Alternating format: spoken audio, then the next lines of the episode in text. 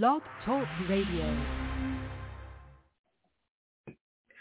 Okay, listeners, we have our next guest on board here. Uh, he is an, a, multi-award winning uh, film director of so many different projects, and his latest film I am so excited to talk to him about is Jose Feliciano behind this guitar. And I'm speaking, of course, with uh, the one and only, the one and only Frank Licari. So good morning, or good afternoon, I should say, in your time. How are you this afternoon? I'm doing great. Thank you so much. The one and only. Wow, that's a that's a big uh, that's a big title. Thank you for that. Well, you are more than deserving for it. You your work speaks for itself here. Inc- I appreciate it including, as I said, the, your current uh, Jose Feliciano behind this guitar. I understand that this film will be one of the opening films for the upcoming San Francisco Latina Film Fest, Latino, I should say, Film Festival, which is starts next month. So, okay, let's roll it back here. How did you get involved uh, with this a project. I understand that Gloria and Emilio Estefan are two of the executive producers. So how did you get involved? Yeah, so interestingly enough, I have a, a weird history with Jose. So I actually was his uh, producer and director and backup singer for his 2012-2013 world tour that we did and I got to know him very well, obviously, during that time. And it was around that time, probably about a year in, where I said to him, you know, somebody really needs to make a movie on your life because it's just unbelievably fascinating and everything he's achieved. And and so we kind of laughed it off, and I said, you know, we're going to do a Broadway show, we're going to do a movie, we're going to do this. And uh, well, here we, you know, here we were six or seven years later. Um, I partnered up with a friend of mine uh, named Helen Murphy, and she was also working with uh, Jose's wife on a book and we kind of just said, you know, might be time to make this movie, and uh, and there we were. So we uh, we got to do it, and it, it's been a, just a, a pleasure. Uh, as you saw from the film, he's got such a storied career that it was just uh, fun unraveling and unwrapping everything, and you know, putting it all together. Now, the film is doing uh, well, I understand, on the film festival circuit. Are there plans to um, stream it on, on television for others or what? Yeah, we just got it. We just sold it. Uh, Peacock uh, Network will, and Telemundo both will be uh, streaming it uh, at the end of this month. So it, it's officially released on the 29th of September. And uh, yeah, everybody will be able to see it on, on those two networks. So obviously the the Latino crowd, uh, which is huge. I think there's about 60 million people there, in Telemundo yes. Watchers. Uh, so that's uh, part of that their T Plus platform that they're putting on Peacock, and then Peacock also brought it onto the main platform. So they're actually going to do it uh, in conjunction with the release of the World Cup, which is going to be shown exclusively in terms of a Latino uh, uh, crowd. It will be exclusively on that Telemundo T Plus platform. So they're going to be launching it simultaneously with that and with Hispanic Heritage Month and so it's a it's a really it's a great synergy between the, the streamer and the film. Oh my goodness! Uh, with all that audience combined, I mean, it, it, possibly 200 million plus people will be able to see this film. Isn't that crazy? Yes. I know. Yes. Well, Frank, I saw the film last night. Oh my goodness! It, there were parts of it that made me want to cry and laugh and anger. Um just so many emotions. You you guys did a wonderful job uh with the film. And i always like to ask people especially when if it's a book or a film or or such and if the family members or the person is is still alive what was it like to show the finished product to the feliciano family? Were you nervous? You guys sure. nervous or what well, that's like I said. I, have a very unique relationship with them because I had sort of friends with them for you know over over almost 11 years. And Jose and I, because I I, I was the one interviewing him, obviously in the film, we have a, a friendship that I think helped the quality of the interview and, and sort of what I was able to get out of him because of the comfort level and the trust level that we had together. So a lot of the things that you're saying that made you either cry or angry. You know, those are things that, that come out of the interview where maybe another interview is not able to get that from a from an artist because either they're guarded or whatever. But between the fact that we have that relationship and also the fact that they were involved in the making of the film, there was a lot of trust there between us, and we were able to get to those story points that maybe you wouldn't have not necessarily gotten to. You know, you can make a documentary and make it very superficial, um, right, and just hit the bullet points and hit the career points. But I think with this one, there's so much family involved, and you know, with the with marriage and the ex-marriage and the managing and all of the things that you you hear in the doc, um, I think came out of the fact that we have that type of relationship, and they were very, very happy with the film because you know they were sort of part of the journey, uh, which I think is more personal for the artist. You know, they had a had a, a big hand in in helping us make this film so uh, to see the finished product, obviously, is, is the biggest uh, challenge for anybody because when you're an indie filmmaker, it's always a great. It's you know, there's there's lofty dreams, but to actually be able to finish it and actually get it to market is a whole other other thing. So they're very happy with it. Now, even though you've known Jose for over 11 years and worked and traveled with him, uh, as he began to tell his story and share his stories, were there any surprises to his life that you went, oh, I didn't know that, or what? Oh, of course, yeah. Mm-hmm. When you, whenever you make something like a documentary, specifically, you think you know what you you want to make, but really the story isn't ever put together until you get to the editing room. And after those interviews, you see all of these things kind of come out that you're like, oh my gosh, like I didn't know the story of Motown. You know, uh, I knew he had an album that had been you know put out on Motown, but the fact that how it how it went down. And I won't reveal it for the for our listeners here, but until they you know watch the film. But you know that story alone was a shocker to me, and uh, and all the sort of ins and outs of the controversies of his career and what he had to overcome, on top of being blind since birth, on top of being seen or you know viewed as an immigrant, even though Puerto Rico is part of the United States. You know all of those things um, you knew, but you know, sort of the, the career points that came out of some of the interviews, um, you know, were, were, were a bit uh, surprising. And obviously for a filmmaker, that's the nugget, right? That's the gold that you want, something that the audience, even fans don't know. And that's, that's what we tried to put into this one. Now, to further speak of the whole Motown, uh, I guess we could call it a situational situation, uh, we won't reveal that that was one of the parts of the film that made me want to cry. How sure. that went down. I was yeah. very surprised, and my heart just sank. Um, yeah.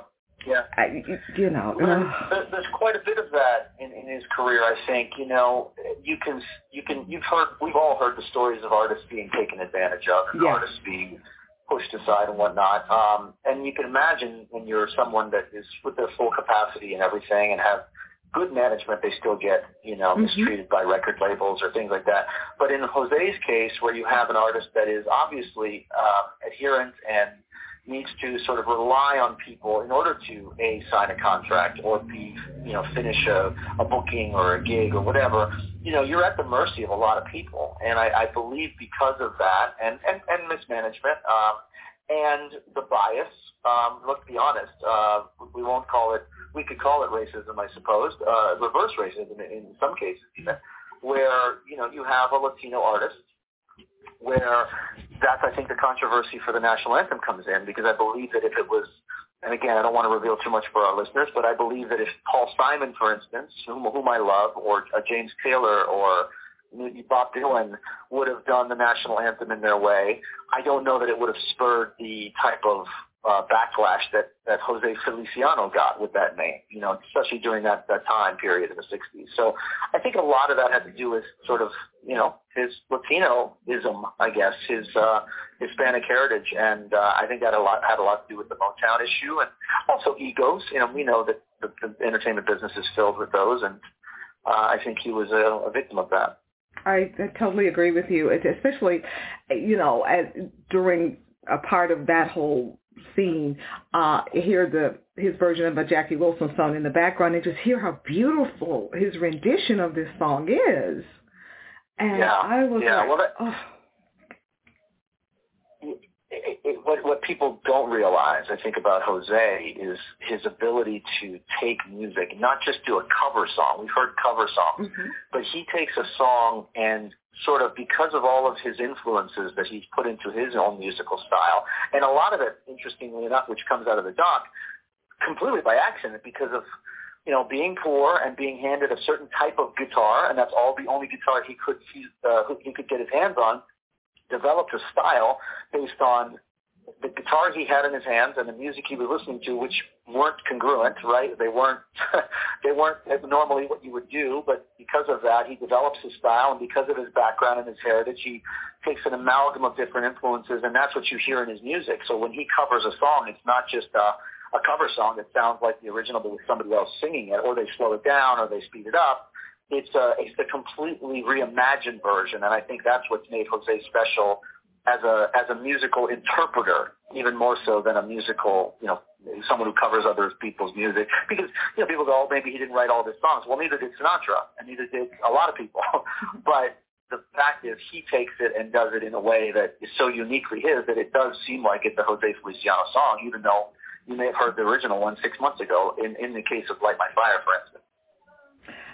Just further speak of uh, the the the Light My Fire album, I can you go into some details about how, again, we don't want to tell too much, but I was very surprised that it almost got erased by the top guys and gals at RCA. Yeah. Yeah, interesting, isn't it? Uh, sometimes we, we give a little too much credence to the people who are at the top. We, we think they're the creators, but they're really not. Uh, you know, you've got an artist who was doing a sort of, uh, you know, an act at the time, a cover of cover songs, and his version, like I just said, his versions of those songs were very, very unique. And when you can't put someone in a type or in a in some sort of you know uh, label, it, it makes people very squirmy because you know if you think about the way things work in our entertainment business, whether it be film, uh, TV, or music, you know a, a song is hot or a style of music is hot or a film is hot, and then you've got seven films that come out that are all that genre, right? You have seven albums that come out that all kind of sound like that song because the powers that be say, uh, well, if they made money on that, we could make money this way, and they copycat it, right? Well, at the time, what was going on in the 60s was not, you know, they, they had pigeonholed Jose in a certain way. They didn't want to hear his guitar. They just wanted to hear him singing. And he was a, you know, he's an amazing guitar player. So his producer at the time, Rick Jarrard, really pushed for Jose to sound like Jose sounds live. And he tried to basically make an album that represented what Jose was. And they didn't like it. Of course, unfortunately, the uh, audience did for them, and or fortunately, uh, and it got out, and it became what it became, and he won two Grammys off that album. So, first Latino to ever win uh, best best new artist.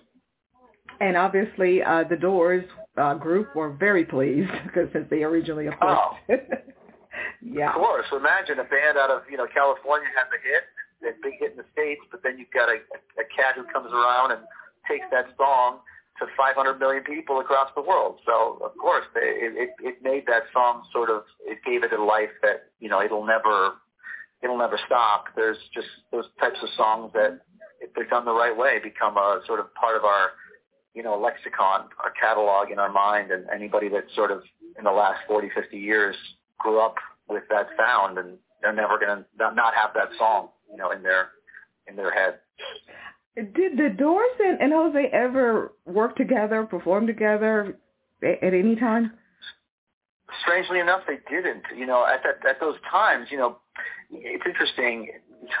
Nowadays, right, you have 20 artists that write one song for, for an artist, and you never hear about the, the who the writers were. Back then, artists were borrowing songs from other artists. So you knew who the originators were, but it's interesting that they never really collaborated because it really became his own. Uh, even though Robbie Krieger uh, of the Doors, you know, credits him. I think I put it in the film on a quote that credits him for bringing it to the masses. They they just never did it together, which is interesting because they were very different versions too. It's not like it, it was an immediate, you know, uh, oh this this would work. They're completely different versions. So yeah, they never did. It's strange, strange very strange. Whose idea was it for Jose to originally to record the song? That was Rick Jarrard's. Um, and it wasn't because it was a, an idea of Ray. Jose was doing it in his act, right, in his live show.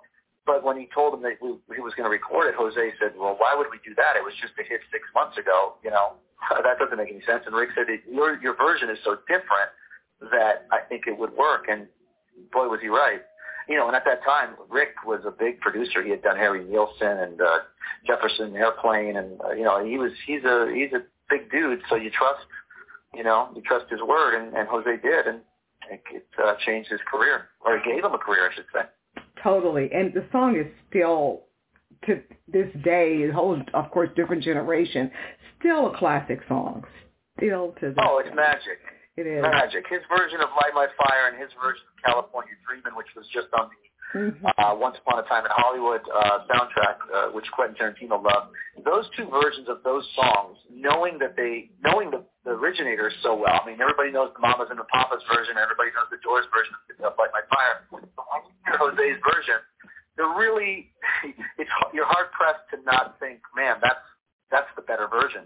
As a matter of fact, uh, John Lennon called Jose's version of In My Life better than the Beatles, which is amazing That's to think amazing. about. Uh, yeah. That is totally amazing. Well, let's go back in time a little bit more here. Of course, you know the the whole 1968 national anthem controversy. That's another episode. Uh, I shouldn't say episode era in his life that really brought me to tears. The after effects of that. But yeah, Yeah. people like Jimi Hendrix and, and other musicians, they were on his on Jose's side. For, for, Of course. Yeah. Of course they were. Yeah, because any artist wants the ability to be creative, right, and express themselves. And and what better song? If you think about it now, it's, it's a joke to think about, right? To laugh about it. But back then, you know, the national anthem was a very sort of, I mean, it still is. It's very sacred and very revered. But what better way to express your patriotism than to put your creativity into the national anthem? And now we accept it. But if it wasn't for Jose, and if you if you remember, Jimi Hendrix a year later did his version in '69, obviously Mhm. famously at Woodstock. But if it wasn't for Jose breaking that uh, feeling um, and taking the heat for it, mind you, which ironically is what catapulted him into worldwide success. Because if it wasn't for that, he probably would have stayed statewide more, right? After a Grammy-winning album, put out another album here and done very well. But the fact that he got stopped, his radio play stopped, and he had to travel overseas to have a career, uh, really made him huge in London and in Germany and in you know the other parts of Europe and Asia. So I think you know hindsight, right? You think in the moment this is the worst thing that's happened to me, but 50 years later, uh, when he's back in Detroit doing the national anthem again. Um, and being invited back, and after a career, a global career, you go, well, maybe not so bad that it happened. Probably needed to happen, you know. yeah, the the post effects of that. How long did uh, all the negativity last in his, you know, after this national anthem situation? Was it a year, two years, or how how long? Yeah, I mean, it was about two and a half years, I would say, because obviously he creates one of the biggest global hits to ever be, which is Feliz Navidad. And that, again, was a brainchild of Rick, who said, you know, you should do a Christmas song. And Jose didn't want to do it, and he wrote it in no time at all uh, and created this song that was undeniable. And all of a sudden, now they could not they could not play him on the radio. And so by 70, late late 1970, he's back being played on the radio. And then, you know, in 71, he had an international hit uh, out of Italy, and he did it in three languages, and that kind of put him back, put him back on the map. But it was a good two years, which for an artist, right, who's just won a Grammy, that's a long time. It is. I mean, we had artists complaining about the pandemic, not being able to play live. Imagine for two years not being able to, you know, capitalize on your success and not get any any bookings or airtime. I mean, that's that could be death for many artists. But uh, again, he didn't let it stop him. So another obstacle that he overcame.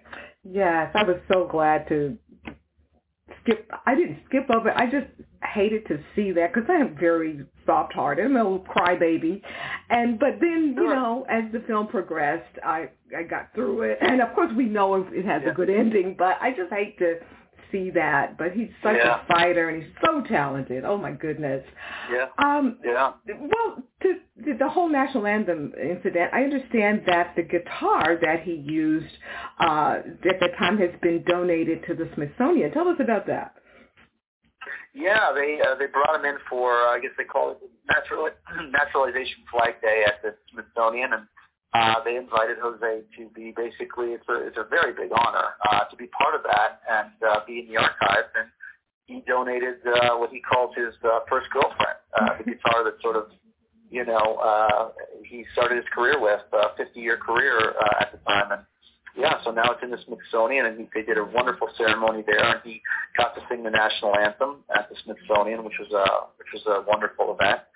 um, a, a great honor. And to think, you know, the reason he's he's there is because of this huge controversy that supposedly, you know, uh, shocked the entire United States, and they wanted to deport him, even though they can't because of the fact that he's American. But you know, just it just goes to show you how year, how evolution, you know, and the years go by, and we, you know, maybe we get a little smarter in some ways we don't, but uh, we start to understand, you know, maybe that the error of our ways as we go as we go forward. So it was a nice comeuppance for him and a nice way to sort of uh, put a put a, a bow on that and say, okay, it was worth something. You know, it was worth it. Absolutely was. Well, now um, another era in his life that you mentioned, uh, not mentioned, but is brought out in the film is Jose's success in filming, uh, not films, uh, scoring. I'm trying to say film and television yeah. scores. D- tell us about the, the the Jose Quincy Jones connection. Sure, interesting, isn't it? Um, it is. Yeah, he Quincy, which again back then, I think I'm actually the one that does it in the film. Uh, back then, you know, it was a, a rarity for pop artists to be involved in that. Like and we can all remember Chuck Mangione and all those sort of great scenes from the 70s, but it was rare for a pop artist to to do a, a TV scene. And, and Jose teams up with Quincy. Quincy asks him to work on this, um, you know, this movie called Mackenna's Gold, and uh, he he does this song with Quincy called Old Turkey Buzzard. Now you, you would think it's just a non you know, just a non-song that's going to be part of this movie, but it became a, a, a hit uh, overseas. I think they they were nominated for the Grammy for the album, and you know what a what a collaboration. And we're talking Quincy in the beginning, you know, near the beginning when Quincy was still basically conducting orchestras at the time. This was way before Michael Jackson and the whole you know famed uh, sort of career that he that he had in the late '70s into the '80s. But you know what a what a collaboration, and to have Jose on it was just sort of like you know it just shows you how, how hot Jose was at that time that Quincy would reach out to to a pop artist, a Latino pop artist, to be part of a a Western album. Yeah. You know, just interesting stuff. Very interesting stuff. And then, of course, you know, you go on in '74, I believe. Uh, you know, I, I don't know about you, but I uh, I'm 50 and I grew up in music, and even before I met Jose, the song I knew him for was not Light My Fire. And even though I knew Feliz Navidad, I actually didn't even know he sang that song. I knew him for Chico and the Man Yeah. because I used to watch the show, and his name would appear, you know, theme song by Jose Feliciano, and I loved that song so much. So when I first got to work with him, that's how I knew Jose. And of course, that song meant so much. Talk about the Latino community in the in the United States. That that that show with Freddie Prinze uh, was the show, right? It was a Latino trying to make it in America with the American, you know, uh, body shop uh, owner there, and that was a lovely show. I think it's five seasons. Um, but yeah, Jose's theme song was the, the that show. I mean, you can't think of that show without the song. Oh no, I'm, I can hear the song in my head right now as you're speaking, Yeah. and uh, Yeah. it, it, I mean, it could have been a top ten hit on its own. It Just, Oh, no doubt, no doubt. As a matter of fact, when I started working with Jose, one of the things I, I made sure because I kind of became I don't want to yeah I don't want to overstep what I was, but I I kind of helped sort of as a de facto music director for a little while because I was creating the live show. And I remember sitting down with him and creating the, the song list, and I said, "You've got to do Chico and the Man as a closer. Like that's your closer. It's a great song." And uh, it really is. It's the, the the rhythm that he creates and the, what he does with his guitar there. It's so quintessential Jose. Um, it's one of my favorites, I have to say. it really is. It's it's just like I said. Every it seems like every decade of his life after he uh, became a professional musician has been just blessed with awards, accolades, hits. Um, Yeah. 45 gold and platinum albums, Grammy Awards, Latin Grammys, all, countless of international awards, but yet he's not been nominated for the Rock and Roll Hall of Fame. Is, that correct? What's going on? Incredible, incredible, isn't it? Yeah. It's interesting, you know. You would you would think, and and, and there have been, you know, because it depends on how you think of Jose. Um, it depends who's nominating, right? Because in some circles he's a folk artist, in some circles he's a Latino. It, it just depends who's who's looking at him, and he's got such a, a variety. And again, I don't. It's interestingly enough, I don't touch upon it in the movie because you can only do so much in 90 minutes. But you know, his his his electric guitar playing. I mean, Santana. The reason uh, Carlos was involved in the movie and, and, became an exec producer as well Santana looks at Jose as a as a you know guitar god, and he's a big influence on him. And even though they came out similar similar times, uh, you know he reveres Jose, and Jose's electric guitar playing is incredible. So he's also a blues and rock artist. So I just don't think the people nominating realize scope of his career. And maybe when they watch the goal, really for for us was when they watch this film. By the end, which is, if you notice at the end, we have Rudy Perez, who's mm-hmm. obviously a huge producer uh, of the decade for Billboard and for the for everything for Latin music, and, and then Carlos both say that you know he needs to be in the Hall of Fame, and, and he he should be. He's there are there are other quote unquote folk artists in the Hall of Fame, and the fact that he's not on there, uh, you know, based on the just three or four songs alone is a is a shame. And I think I think it's going to change though. I really do. I believe when this movie comes out and everybody watches it, you're going to kind of get the uh, the scope of what he, he, he accomplished, and maybe uh, he'll get a little bit more. Uh, I mean, a little a little bit more respect, hopefully. Well, how, what does Jose think about not uh, yet being nominated? Is, is he hurt? Is he disappointed, or what is he? Or has he said anything?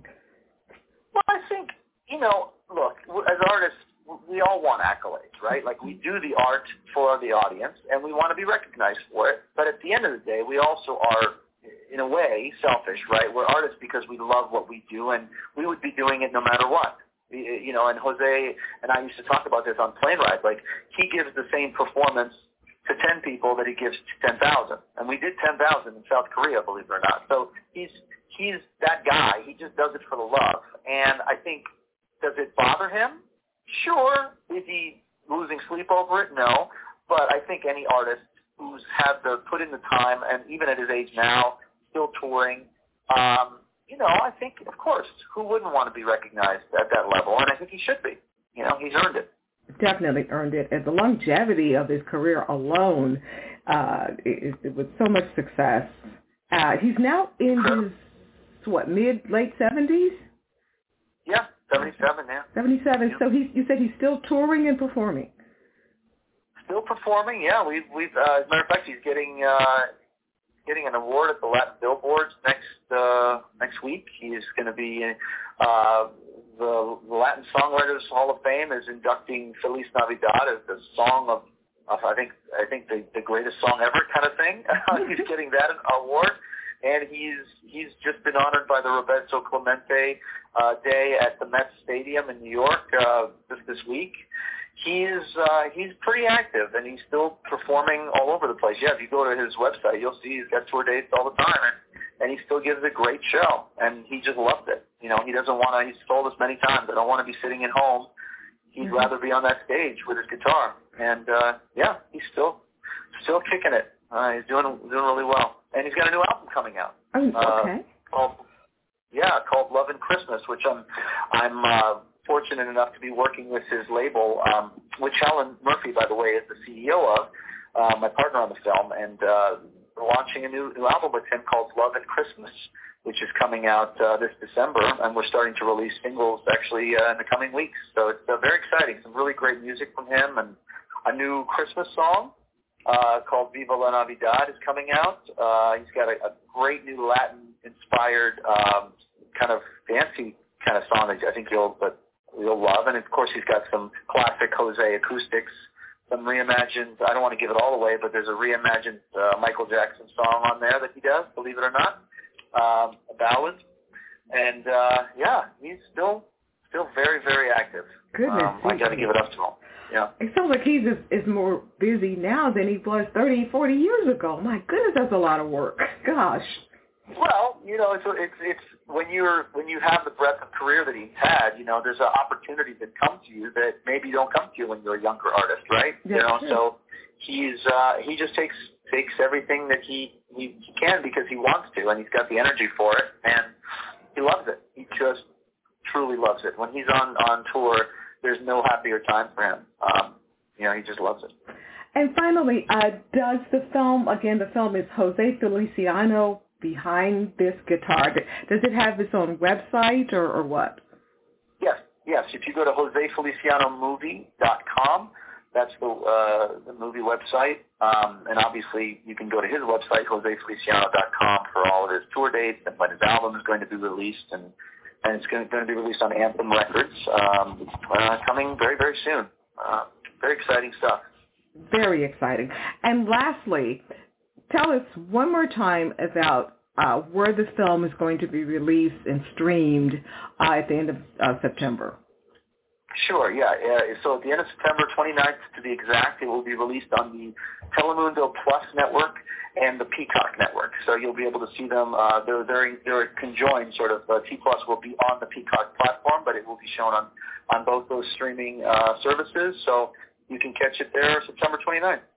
Jose is so deserving to have this film and uh, all of this huge triple digit millions I know audience that's going to see it and I know they're going to just love it as much as I did. I could not wait for the sun to come up this morning so I could talk to you about this film. Oh, I appreciate it. I really appreciate it. Yeah, we we we loved making it and it was a it was definitely a labor of love and, and years of work and we're so happy that it's uh, finally getting out. Well, you guys did a wonderful job. So thank you so very much. And um, I think I'll go play it and watch it again while I'm drinking coffee here. yes, I greatly appreciate it. Thank you so much. Okay, take care, and hopefully I'll talk to you in your next project. You got it. Okay. Thanks so much. Bye-bye.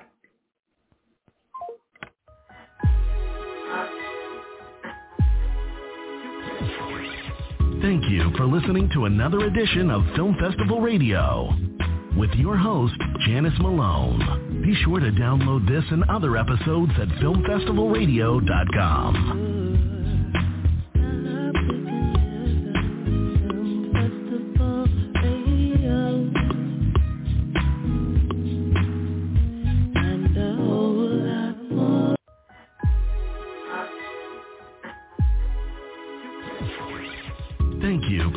to another edition of Film Festival Radio with your host, Janice Malone. Be sure to download this and other episodes at filmfestivalradio.com.